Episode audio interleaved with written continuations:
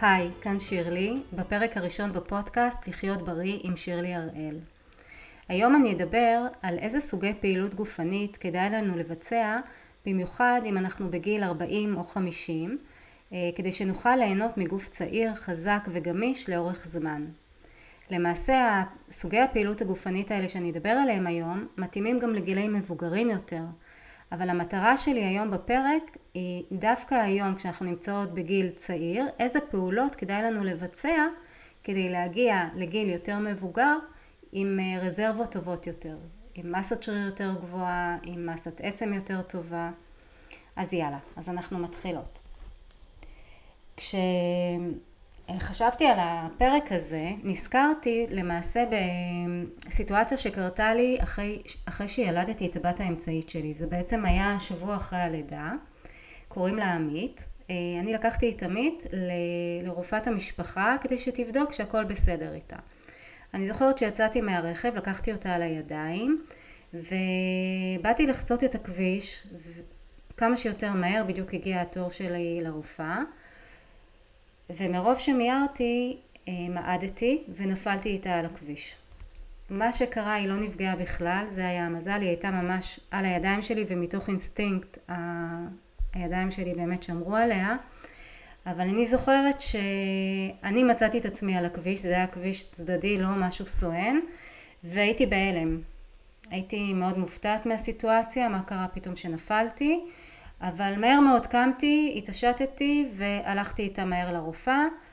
חזרנו מהרופאה, חזרתי הביתה, שמתי מגבת אה, עם מים קרים על, ה, על הקרסול ושום דבר לא קרה. יכול להיות שנקעתי את הקרסול אם אני זוכרת נכון, אבל המשכתי הלאה.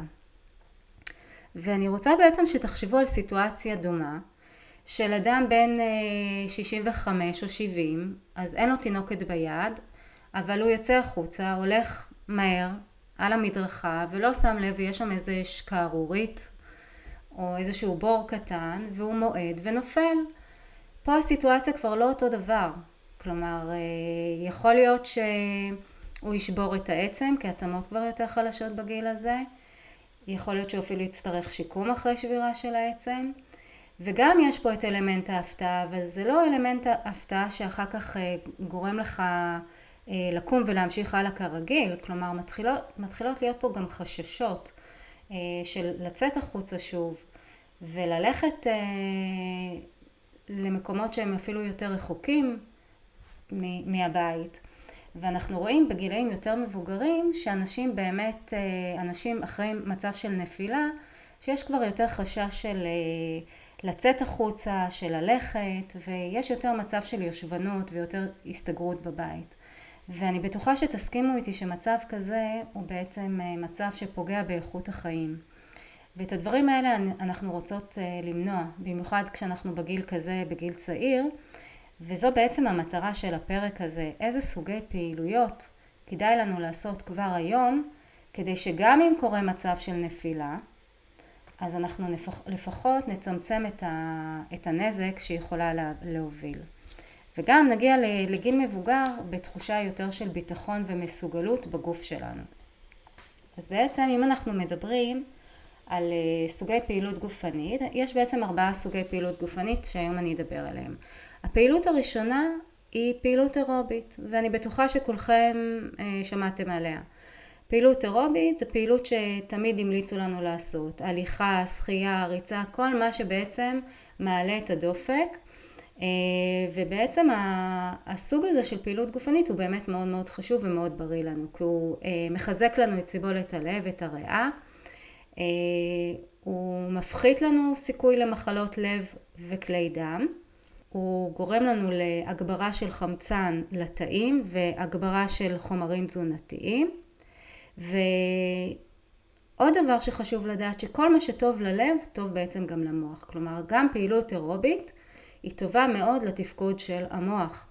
היא מעבירה לנו יותר חמצן במוח, היא גם אה, מפרישה לנו כל מיני חומרים אנדורפינים במוח שגורמים לנו להרגיש יותר טוב, ובאמת פעילות גופנית אירובית, כמו שכולם ממליצים לנו, היא באמת סוג של פעילות שחשוב לנו לבצע. אז כמה לבצע? אה, ההנחיות הכלליות מדברות על בין 150 דקות ל-300 דקות בשבוע. אם אנחנו מדברים על עצימות בינונית, שזה בעצם קצב שאנחנו יכולים לדבר בו, אבל לא לשיר. או 75 עד 100 דקות בשבוע בעצימות גבוהה. עכשיו, מה זה אומר תכלס? זה אומר שאנחנו יכולים לעשות אה, פעילות של 30 דקות אה, במשך חמישה ימים בשבוע. וזה אומר שאנחנו אה, יכולים לעשות כל מיני פעילות של אינטרוולים לפי איך, ש, איך שמתאים לנו בעצם, לפי איך, ש, איך שהשגרה שלנו נראית. ואם פעם היו אומרים כן 20 דקות לפחות אני צריכה לעשות פעילות של 20 דקות רצופות היום כבר לא מדברים על זה. כלומר חשוב כמה שיותר לשלב את הפעילות האירובית. ואם יש לי עכשיו את ה-20 דקות אני אעשה עכשיו את ה-20 דקות. ואם יש לי אחר כך עוד 5 דקות אז אולי אני אעשה אה, פעילות אחרת אה, של קפיצות, של אה, הליכה יותר מהירה. גם אם זה 5 דקות או גם אם זה 10 דקות כל דבר נחשב אז לא לוותר מראש אם אני אומרת אין לי עכשיו בדיוק את החצי שעה הרציפה לעשות את הפעילות הזאת לא לוותר גם 10 דקות טובות גם 20 דקות טובות, העיקר לעשות. עכשיו, הסוג השני הוא בעצם אימוני התנגדות. המטר, המטרה שלהם היא לחזק את מסת השריר. ופה זה סוג פעילות שבעצם עד עכשיו אה, היה, היה, אה, הייתה נטייה בעצם אה, לא לייחס לזה כל כך חשיבות. כי תמיד דיברו רק על פעילות אירובית, שזה... במיוחד אני זוכרת אנשים שהם אה, אחרי התקף לב, אה, לעשות כמה שיותר פעילות אירובית שזה טוב ללב. אבל היום אנחנו יודעים שפעילות של אימוני התנגדות שהמטרה שלהם לחזק את מסת השרירים בגוף היא לא פחות חשובה מפעילות אירובית. יש לה ממש משקל לא פחות חשוב. ופה בעצם חשוב להבין שמה שמשפיע על הכוח שלנו, על כמה כוח יש לנו, הוא גודל השריר או מסת השריר. ובעצם מגיל 35 מתחילה ירידה טבעית בגודל השריר. ואם אני מדברת על גיל 50 ועד 70, אז יש לי בעצם ירידה של אחוז וחצי בשנה בכוח המקסימלי של השריר, וזו ירידה שהיא טבעית, שהיא קורית באופן טבעי. וכשאני מדברת על ירידה בכוח, אני לא מדברת על זה שיהיה לי יותר קשה אה, להרים משקולות של 15 קילו או 20 קילו. זה ברור שיהיה לי קשה.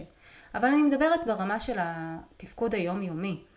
אה, יהיה לי יותר קשה להרים, להרים שקיות כבדות של הסופר. אפילו עמידה או הליכה דורשות כוח מהשרירים שלנו, ברגליים ובישבן. אז חשוב להבין ש... ש... לרקמת השריר שלנו יש הרבה מאוד תפקידים בגוף וככל שאנחנו מאבדים את התפקוד שלה, ככל שאנחנו מאבדים את מסת השריר, גם התפקוד שלה אה, יורד. עכשיו, רקמת השריר כשהיא יורדת, בעצם חלק מהתאים כש, של רקמת השריר כשהם נעלמים זה לא ואקום, נוצרים בהם ברקמה הזאת תאים אחרים, אבל זה תאים שאין להם את הפונקציה, אין להם את היכולת של, אותה, אה, של אותם תאי שריר, אוקיי? הם לא יכולים לייצר לי כוח, הם לא יכולים לייצר אנרגיה, ולכן ככל שיש לי מסת שריר יותר נמוכה, אני יותר חווה חולשה ויותר חווה עייפות. וחשוב גם להתייחס פה לנושא של צפיפות העצם. שריר חזק מפעיל יותר עומס על העצם, ואנחנו יודעים שכשאישה נכנסת לגיל מעבר, יש יותר ירידה בצפיפות העצם. זה ירידה, הירידה בצפיפות העצם היא מואצת. זה יכול להוביל בגיל יותר מאוחר לסיכון מוגבר לשברים, מה שאנחנו מכירים כאוסטאופורוזיס. אה, גם אצל גברים זה נעשה, אבל באופן יותר מתון. אז כשצפיפות העצם נמוכה, יש יותר סיכון לשברים, וגם השיקום מהשבר ייקח יותר זמן. ולכן כדי לחזק את העצמות אנחנו צריכים להפעיל עליהן יותר כוח. ולכן המשמעות היא אה, לעבוד עם יותר משקלים גבוהים ולהפעיל עומס על, על העצמות כדי שהם יתחזקו ולא צריך לפחד להפעיל עומס. עכשיו אה, העומס כמובן צריך להיות הדרגתי כל אחת לפי המצב הגופני שמתאים לה, אבל לא לפחד, לא להישאר שנים עם אותן משקולות של קילו, וכי ככה אנחנו רגילות וזה בסדר לנו, לא. אנחנו עובדות תקופה מסוימת עם המשקוליות של קילו, ואז נעלה לקילו וחצי, ואז נעלה לשני קילו, ולא נפחד. לא נפחד מ- מלעבוד עם משקלים יותר גדולים. אה, עומס יכול להיות גם קפיצות, ריצה וניטורים. תחשבי על זה שכל מה שיוצר זעזוע לעצמות, אנחנו קופצים וה... בעצם עוזבים את הקרקע ובנחיתה חוזרים לקרקע ויש זעזוע לכל, ה... לכל השלד שלנו. הזעזוע הזה בעצם הוא גם יוצר אה, עומס. ואת זה אפשר לעשות כמובן רק בתנאי שהשלד שלנו מספיק חזק ומסוגל לעמוד בזעזועים האלו. אז אם אני מדברת בעצם על אה, תכלס, מה אנחנו יכולות לעשות בעצם, אז כל מה שמדבר עם אה, אימונים עם משקוליות בידיים או ברגליים, אימונים עם גומייה, אה, פלנקים, פושאפים, שמעמיסים את משקל הגוף על העצמות והשרירים וככה אנחנו מחזקים אותם. סקווטים, לאנג'ים אנחנו יכולים לעשות עם משקוליות על הכתפיים, לקחת משקוליות יד ולהניח אותן על הכתפיים ולעשות את הסקווטים. וכמו שאמרתי, כמובן בכל פעילות חשוב להתחיל באופן הדרגתי עם עומסים קטנים ולהגדיל בהדרגה. הגענו לסוג השלישי של פעילות. אז עד עכשיו בעצם דיברנו על פעילות אירובית ודיברנו על אה, חיזוק מסת שריר. הדבר השלישי שכדאי לחזק הוא נושא של שיווי משקל. שיווי משקל הוא הכרחי לפעילויות מורכבות שאנחנו מבצעים ביום יום וגם לפעילויות פשוטות שאנחנו אפילו לא שמים, לא, לא מקדישים להם אפילו דקת מחשבה. פעולות כמו הליכה על משטחים מש, משתנים, פעולות כמו עלייה במדרגות, ירידה במדרגות, כל אלה דורשים, דורשים מאיתנו שיווי משקל. אה, יש לנו שלוש מערכות בגוף שעוזרות לשמור על שיווי משקל. אחת נמצאת באוזן הפנימית, השנייה זה חיישנים בגידים, במפרקים ובשרירים שלנו, שהם בעצם עוזרים לנו להבין מה המיקום שלנו כרגע בהתייחס לסביבה, במרחב. והמערכת השלישית היא מערכת הראייה. ככל שאנחנו מתבגרים, אם אנחנו לא נתרגל את השיווי משקל, הוא ייפגע. אני רוצה רגע שתחשבו בעצם על הבדל בין אדם צעיר לאדם מבוגר. תחשבו שנייה רגע שאתן עומדות על רגל אחת אתן צריכות כמה דקות, כמה שניות להתייצב בקרסול, אז אתן זזות בתוך מפרק הקרסול וצריכות ככה להתייצב. אם מישהו נותן לכם דחיפה קלה, אה, יכול להיות שאתם לא תצטרכו לפסוע קדימה, אלא יכול להיות שאתם עדיין תוכלו להתייצב על הקרסול. אדם מבוגר, לעומת זאת, אה, אם, אנחנו, אם הוא יעמוד על רגל אחת אה, וייתנו לו דחיפה, או שגם אם הוא לא יעמוד על רגל אחת, אם ייתנו לו דחיפה, הוא יפסע קדימה. ו... וזה מנגנון שהוא מנגנון הגנה שגם לחבר'ה צעירים יש אותו, אבל לחבר'ה המבוגרים משתמשים בו יותר. כי הקרסוליים אצלהם פחות חזקים. ולכן המטרה שלנו, כשאנחנו מדברים על חיזוק שיווי המשקל, אנחנו בעצם מדברים על קודם כל על חיזוק מפרק הקרסול, וגם אנחנו עובדים על טווחי תנועה. של, גם של הקרסוליים וגם מתרגלים תרגילים שהם פונקציונליים, שהם מדמים פעילות אה, של היום יום, אם זה לאנג'ים, אה, שזה בעצם הנושא של פסיעה, אוקיי? אם אני דוחפת אתכם מאחורה ואתם רוצים להגן על, על עצמכם לא ליפול, אתם עושים צעד רחב לפנים. זה בעצם כמו סוג של לאנג', כמו תרגיל הלאנג'. אה, אז את השיווי משקל חשוב לנו לתרגל גם בעמידה, כשאנחנו במקום אחד, נניח עמידה על רגל אחת, וגם בתנועה במרחב, למשל הליכה על קצות אצבעות או על העקבים, אה, אפשר להיעזר גם במשטחים לא יציבים כמו פיתה או בוסו. אז התרגילים שאנחנו יכולים לתרגל, לתרגל הם למשל פסיעה לפנים או פסיעה לאחור או הצידה, הליכה על קצות אצבעות, עמידה על קצות אצבעות והפניית מבט לימין ולשמאל, או עמידה על קצות אצבעות ולעצום עיניים, כי אמרנו שמערכת הראייה היא גם קשורה לשיווי המשקל. וכדאי לבצע את זה בהתחלה כשאנחנו עומדות ליד קיר או ליד כיסא, כדי שאם נאבד את שיווי המשקל אז גם לא ניפול. הרגל שאני ממליצה לכל אחד אה, לעשות, בזמן צחצוח שיניים לעמוד על רגל אחת, ובאמצע הצחצוח לעבור, לעמוד על הרגל השנייה.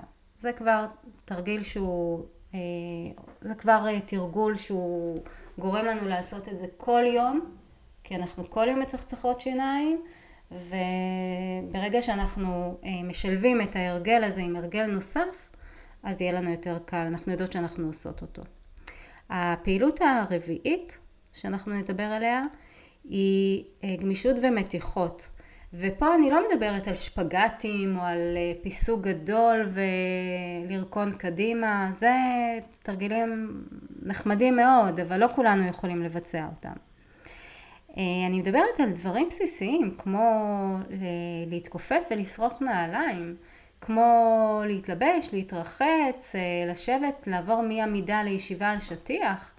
אלה לא פעולות שבגיל מבוגר כל כך פשוטות, ולכן חשוב לנו כבר היום לשמור על גמישות. בעצם תחשבו על זה שכבר בגילאי 50 יש מלא אנשים, אפילו לפני, שקשה להם אה, להסתכל מצד לצד, כלומר אם הם מסתכלים מצד לצד הם ממש מסובבים את כל בית החזה, הם לא מסובבים רק את הראש. אה, או שתחשבו על זה של אה, כמה אנשים סובלים מכאבים בכתף, כאבי גב תחתון, אה, כי פשוט פחות מניעים את הכתפיים, פחות מניעים את הידיים. לא נהנים מכל טווחי התנועה במפרקים, וזה נפוץ ממש גם אצל חבר'ה צעירים. אז אה, בעצם הגמישות והמתיחות בעצם מאפשרים לנו לשמור טווחי תנועה מלאים במפרקים, טווחי תנועה מלאים בגב, ואז אנחנו שומרים גם על בריאות המפרקים שלנו ובריאות הגב, ופחות סובלים ממצבי נוקשות, פחות סובלים מכאבים אחר כך ומדלקות. אז, אה, אז הפעולות האלה מאוד מאוד חשובות. אז אני רוצה לסכם את מה שדיברתי עליו. אה, כדי שנוכל לשמור על גוף צעיר, חזק ופעיל לאורך זמן, אנחנו צריכים לשלב ארבע סוגי פעילות. פעילות של אירובית, פעילות של הגדלת מסת שריר, שעוזרת לנו גם לשמור על מסת עצם אה, טובה, עבודה על שיווי משקל וגמישות ומתיחות. כל ארבעת הסוגים האלה, כמובן שאם אנחנו נמצאים בגיל מבוגר יותר, על אחת כמה וכמה אנחנו צריכים לתרגל אותם. אה, אבל אני אומרת שכבר מגיל יותר צעיר כדאי לנו אה, להתחיל לעבוד על זה. אנחנו לא צריכים להיות חמישה ימים בשבוע בחדר כושר אה, וגם לא להשקיע בזה כמה שעות בכל יום. אבל כן המטרה היא ליצור הרגלי בריאות של פעילות שאנחנו משלבים בתוך השגרה שלנו. כמו שדיברתי, אני מצחצחת שיניים אז אני עומדת על רגל אחת. יש לי אה, חמש דקות פרסומות בטלוויזיה, אני אעשה כמה סקווטים. תחשבו על זה, הרי אה, אנחנו יושבות מול הטלוויזיה, אנחנו רואות כל מיני אה, פרסומות של כל מיני אה, חטיפים וממתקים וכל מיני דברים שישר גורמים לנו נורא לרצות לפתוח את המקרר או לפתוח את הארון ולאכול איזשהו מזון שהוא לא בדיוק בריא לנו ולא נחוץ לנו כל כך. ואם אנחנו בזמן הזה נעשה סקווטים, אם בזמן הזה נעשה קצת כפיפות בטן, החשק הזה יעבור מעצמו. אנחנו לא נרגיש את זה, להפך, נרגיש תחושת סיפוק שהנה, אני עושה משהו עבור עצמי ולא נכנעת ל, אה, לכל המטרות האלה של הפרסומות, של הפרסומאים. אז בעצם המטרה שלנו היא באמת לשלב את הפעילות ביומיום שלנו, ואז אנחנו גם נרגיש יותר טוב וגם נחזק את הגוף. ותחושת המסוגלות שלנו תעלה. הביטחון שלנו בגוף, אנחנו נהיה יותר יציבים, נהיה, נהיה יותר חיוניים, נהיה יותר אנרגטיים. אין לזה תחליף. אז אה, זהו זה להיום. תודה שהייתם איתי. אה, אם אתם רוצים לשאול שאלות או להיות איתי בקשר, אפשר לעשות את זה דרך האתר שלי, שירלי הראל, או דרך דף הפייסבוק שלי. ונשתמע. אז שרק נמשיך להיות בריאים ומאושרים. ביי. כל האמור בפודקאסט לחיות בריאים שירלי הראל הוא בגדר מידע כללי בלבד, ואינו מהווה טיפול אישי או ייעוץ תזונתי אישי. לפני ביצוע ההמלצות שהובאו בתוכנית, יש להיוועץ ברופא או באיש מקצוע אחר.